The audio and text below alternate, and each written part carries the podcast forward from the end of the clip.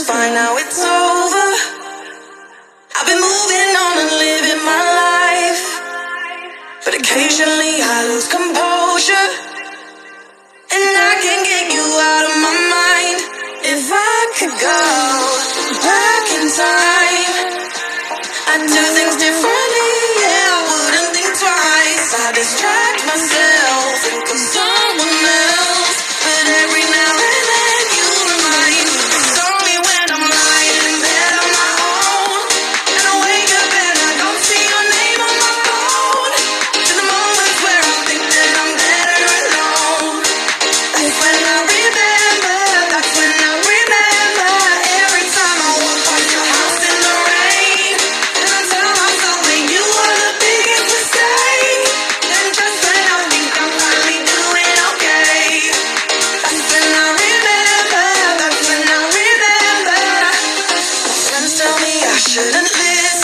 to the voices that go around in my head.